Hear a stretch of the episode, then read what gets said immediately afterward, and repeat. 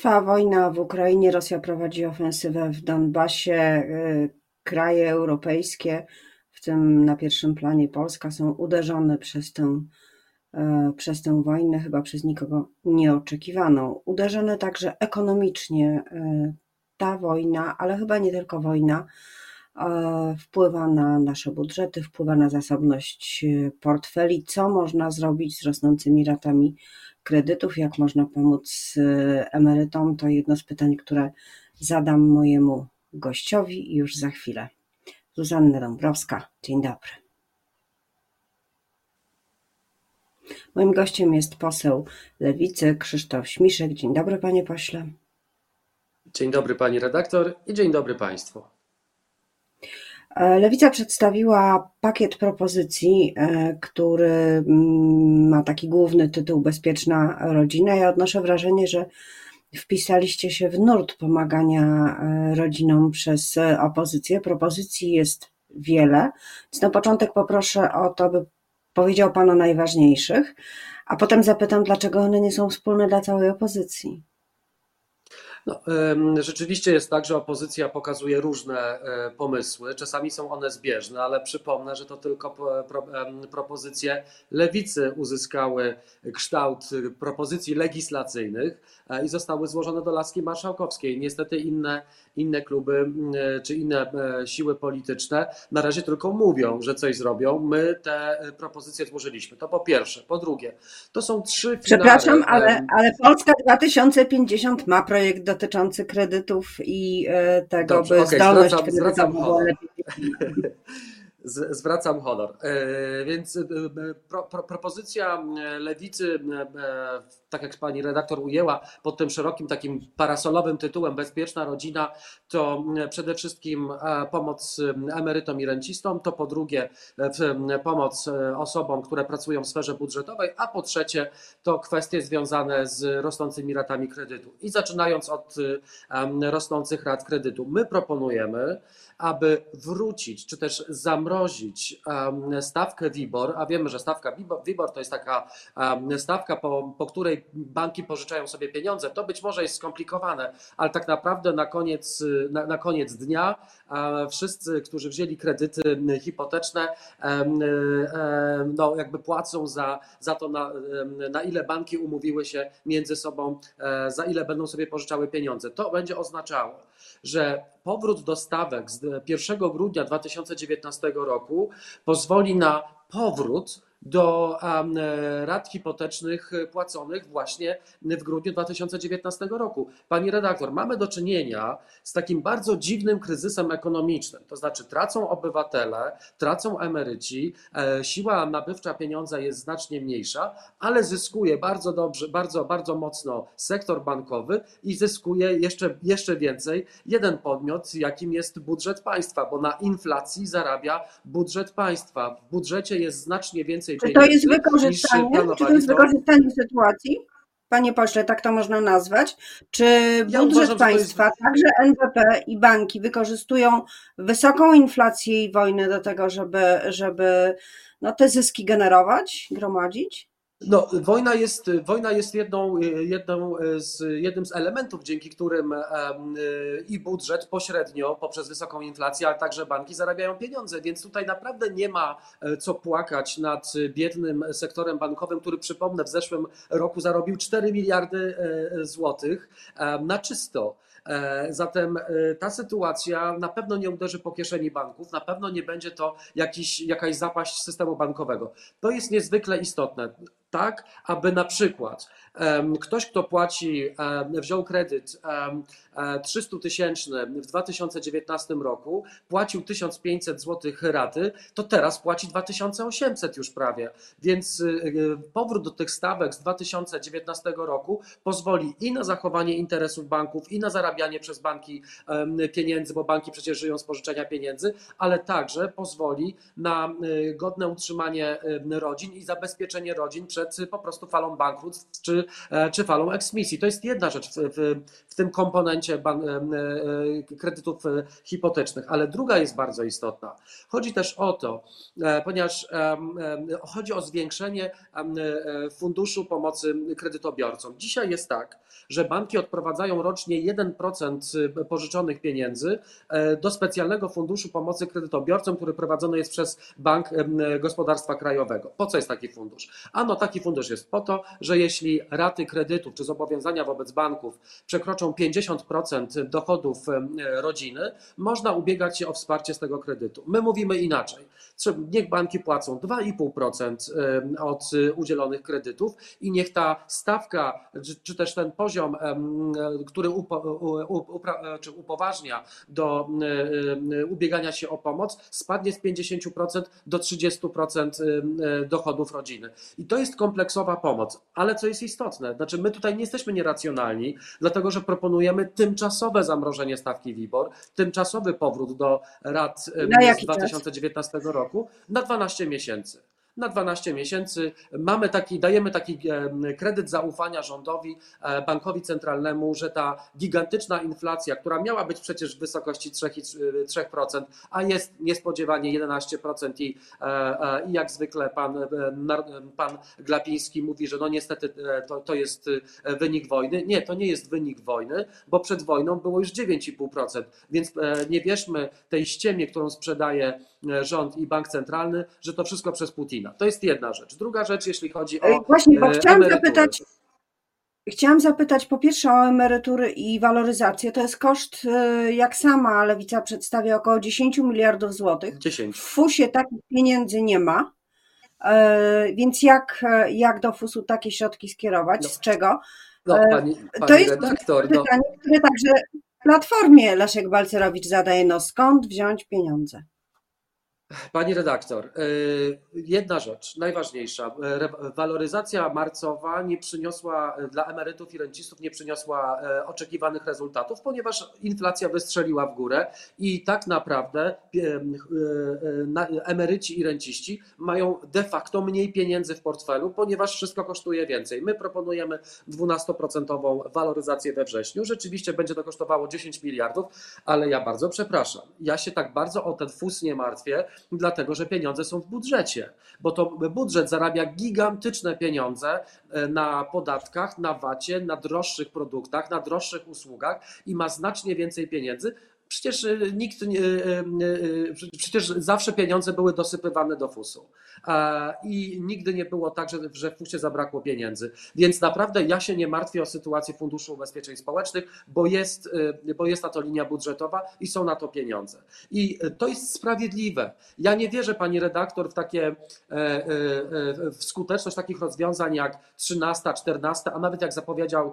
pan prezydent w kampanii wyborczej 24 emerytura dlatego że to jest zastrzyk jednorazowy, a my musimy e, zgodnie z zasadą sprawiedliwości społecznej podwyższać emerytury tak samo jak rosną, czy, czy równolegle do wzrostu cen. Więc naprawdę dla emerytura trzynastka, która wynosi tam teraz na rękę 900 zł, to jest po kilkadziesiąt złotych miesięcznie, nie rozwiązuje problemu. E, średnia, średnia emerytura, czy średnia, emeryt zarabiający średnią emeryturę dostanie dzięki podwyżce waloryzacji lewicy około 300 zł, a dzisiaj najniższa emerytura to jest 1217 zł i taki emeryt dostanie około 200 zł podwyżki. I najważniejsze jest to, że ta podwyżka będzie co miesiąc, a nie raz w roku 900 zł e, na konto. I trzecia rzecz, mówicie jest też o e, podwyżce, No właśnie, bo mówicie też o podwyżce e, dla budżetówki, czyli o, po pierwsze o, o, o, zniesieniu tego zamrożenia opłat w budżetówce, po, dru, po, drugie podwyżce rzędu 20%. To jest postulat akurat zbieżny właśnie z tym, co przedstawiła Platforma Obywatelska i też bardzo drogi to jest bardzo wysoka podwyżka. No, myślę, że oczywiście kryzys jest e, takim momentem, kiedy ludziom trzeba pomagać, no ale też o te źródła znowu e, wrócę do tego, trzeba, trzeba zadbać, bo redaktor... i waloryzacja, i płace w budżetówce, i jeszcze dosypanie do, do, do funduszu dla kredytobiorców To akurat do funduszu kredytobiorców to się złożą banki, bo taki jest obowiązek y, ustawowy. E, tutaj budżet nie będzie miał nic z tym wspólnego. Natomiast, pani redaktor, musimy sobie powiedzieć o tym, e, jakie są priorytety naszego państwa, bo przez ostatnie dwa lata, już nie mówię ostatnie 15-20 lat, ostatnie dwa lata pokazały, że bez silnej administracji publicznej, bez ludzi, którzy pracują w sferze budżetowej, nasze państwo w pandemii, a teraz w kryzysie e, humanitarnym, w kryzysie uchodźczym, naprawdę nie będzie będzie działało. Bo jeśli mówimy o budżetówce, to mówimy o e, pielęgniarkach, lekarzach, ratownikach medycznych, salowych, którzy byli z nami w pandemii przez dwa lata i dalej są, bo przecież pandemia nie zniknęła, tylko, tylko tak e, nam się, tylko rządzącym tak się wydaje. A po drugie, mamy dzisiaj kryzys humanitarny czy kryzys uchodźczy. Przyjechało do nas prawie 3 miliony gości e, z Ukrainy. Mamy setki tysięcy dzieciaków, mamy ludzi, którzy wymagają jakiejś pomocy, pomocy e, społecznej, opieki ze strony samorządów, ze strony e, e, państwa, więc tym ludziom trzeba zapłacić. Naprawdę nie może być tak, że państwo zawsze będzie wisiało na wolontariacie nauczycieli, pielęgniarek i, i innych osób opłacanych z budżetówki. I teraz jest pytanie, czy nas stać na y, godne wynagrodzenie y, tych osób po to, żeby realizować zasadę silnego państwa, silnego państwa, które przecież w kryzysie pandemicznym, podczas wojny musi pokazać, że jest sprawne, czy my wydajemy pieniądze Ale czy policzyliście? Czy policzyliście te koszty, bo yy, to jest te ogromna sfera. Ja to, oczywiście to jest ogromna sfera. Te koszty są policzone. Ja dzisiaj nie, niestety nie, nie, pamiętam tej kwoty, natomiast y, to są pieniądze, które nie są wyciągane z kapelusza, tylko są ewentualnie, znaczy ewentualnie będą wyciągnięte z budżetu państwa. Więc o to chodzi, pani, e, pani redaktor, że naprawdę powinniśmy dzisiaj e, po, powiedzieć sobie po dwóch latach bardzo tragicznych doświadczeń e, z różnymi kryzysami różnej natury, gdzie mamy priorytety bo ja uważam, że tak jak 2 miliardy złotych na telewizję publiczną naprawdę są przepalane i marnowane, to te 2 miliardy można byłoby do, dorzucić do e, e, Funduszu Ubezpieczeń Społecznych po to, żeby nasi emeryci, nasi dziadkowie, nasze babcie e, nie musiały, czy nie musieli, nie musieli drżeć idąc do, na zakupy, czy kupić leki, czy kupić, czy kupić dzisiaj lepszą wędlinę, czy tylko, czy tylko chleb z masłem. Więc to są, to są te pytania. To są te pytania natury Panie fundamentalnej, pośle, a... także. W... Ale jest jeszcze jedno pytanie, które dotyczy także pieniędzy, ale tych pieniędzy już z zupełnie innej szuflady, nie z budżetu, pieniędzy z Krajowego Planu Odbudowy, które są uzależnione, uwarunkowane tym, e, czy Polska wykona jakiś no, przekonywujący gest, już nie mówię o całym odwróceniu zmian wynikających z reformy, tak zwanej reformy sądownictwa, e, ale przekonywujący ruch dotyczący Izby Dyscyplinarnej, jej likwidację, jej e, no, przemianowanie, tak jak troszkę jest w projekcie prezydenckim. Jutro znowu komisja bo w zeszłym tygodniu mm, obozowi władzy nie udało się e, dogadać ze sobą. Sądzi pan, że te zmiany zostaną przyjęte przez komisję, a potem przez Sejm? No, panie redaktor, to wszystko się wiąże. To, o czym rozmawialiśmy przed chwilą. E, pieniądze, gigantyczne miliardy, dziesiątki miliardów euro czekają. I teraz jest e, znowu sprawdzian. Jest dzisiaj poniedziałek, za dwa dni rozpoczynamy posiedzenie Sejmu. Jutro mamy Komisję Sprawiedliwości i Praw Człowieka. Będziemy znowu dyskutować po raz kolejny o e, ustawie likwidującą Izbę Dyscyplinarną i trzeba sobie odpowiedzieć na pytania. Właściwie Ziobro, który tak przystawił taki pistolecik do głowy Jarosławowi Kaczyńskiemu i go szantażuje, i wymusza na nim kolejne ustępstwa, panowie będą sobie musieli uzgodnić, co jest ważniejsze. Interes 11 facetów, w Izbie Dyscyplinarnej, które, którzy zarabiają gigantyczne pieniądze. Przypomnę, że zarabiają 40% więcej niż inni sędziowie e, Sądu Najwyższego. Czy ich interes jest ważniejszy, czy ważniejszy jest interes 40, już chyba 1 e, milionów e, Polaków i Ukraińców mieszkających w Polsce, bo przecież 3 miliony gości do nas przyjechało, i uruchomienie tych gigantycznych pieniędzy, bo to wszystko ma wpływ na gospodarkę. Także, pan, także wysoka inflacja mogłaby być trochę mniejsza, gdybyśmy pozyskali dostali pieniądze z Krajowego Planu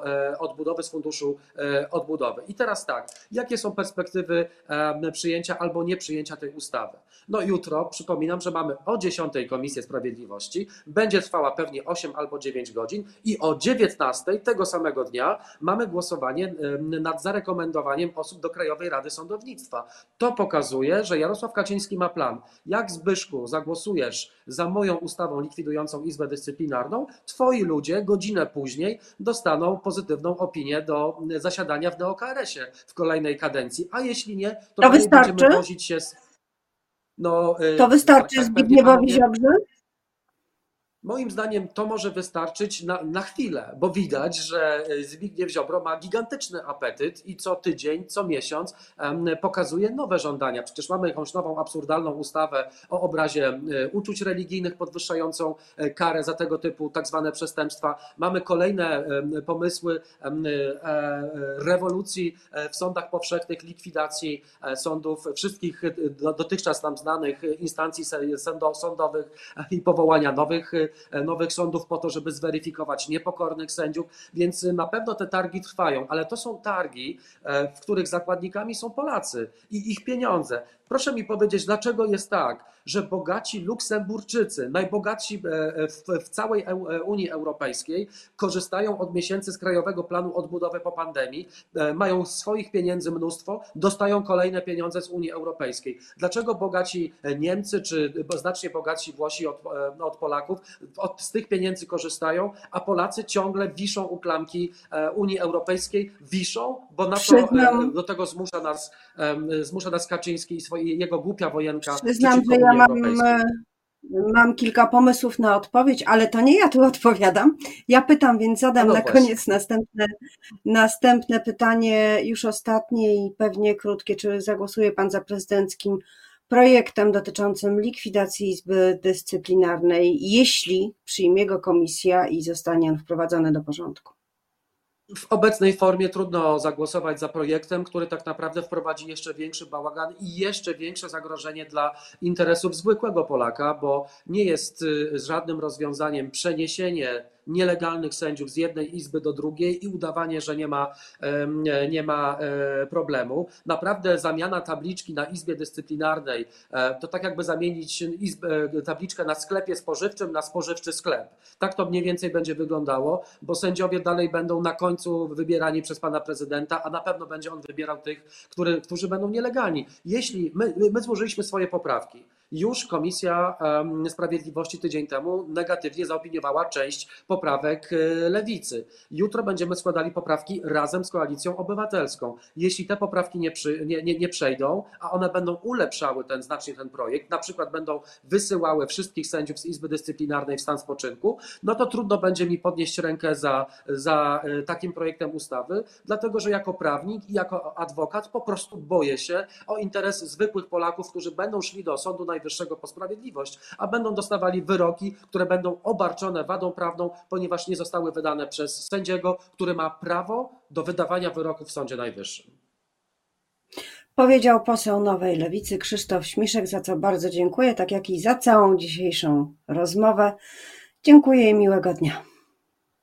Dziękuję serdecznie, miłego dnia.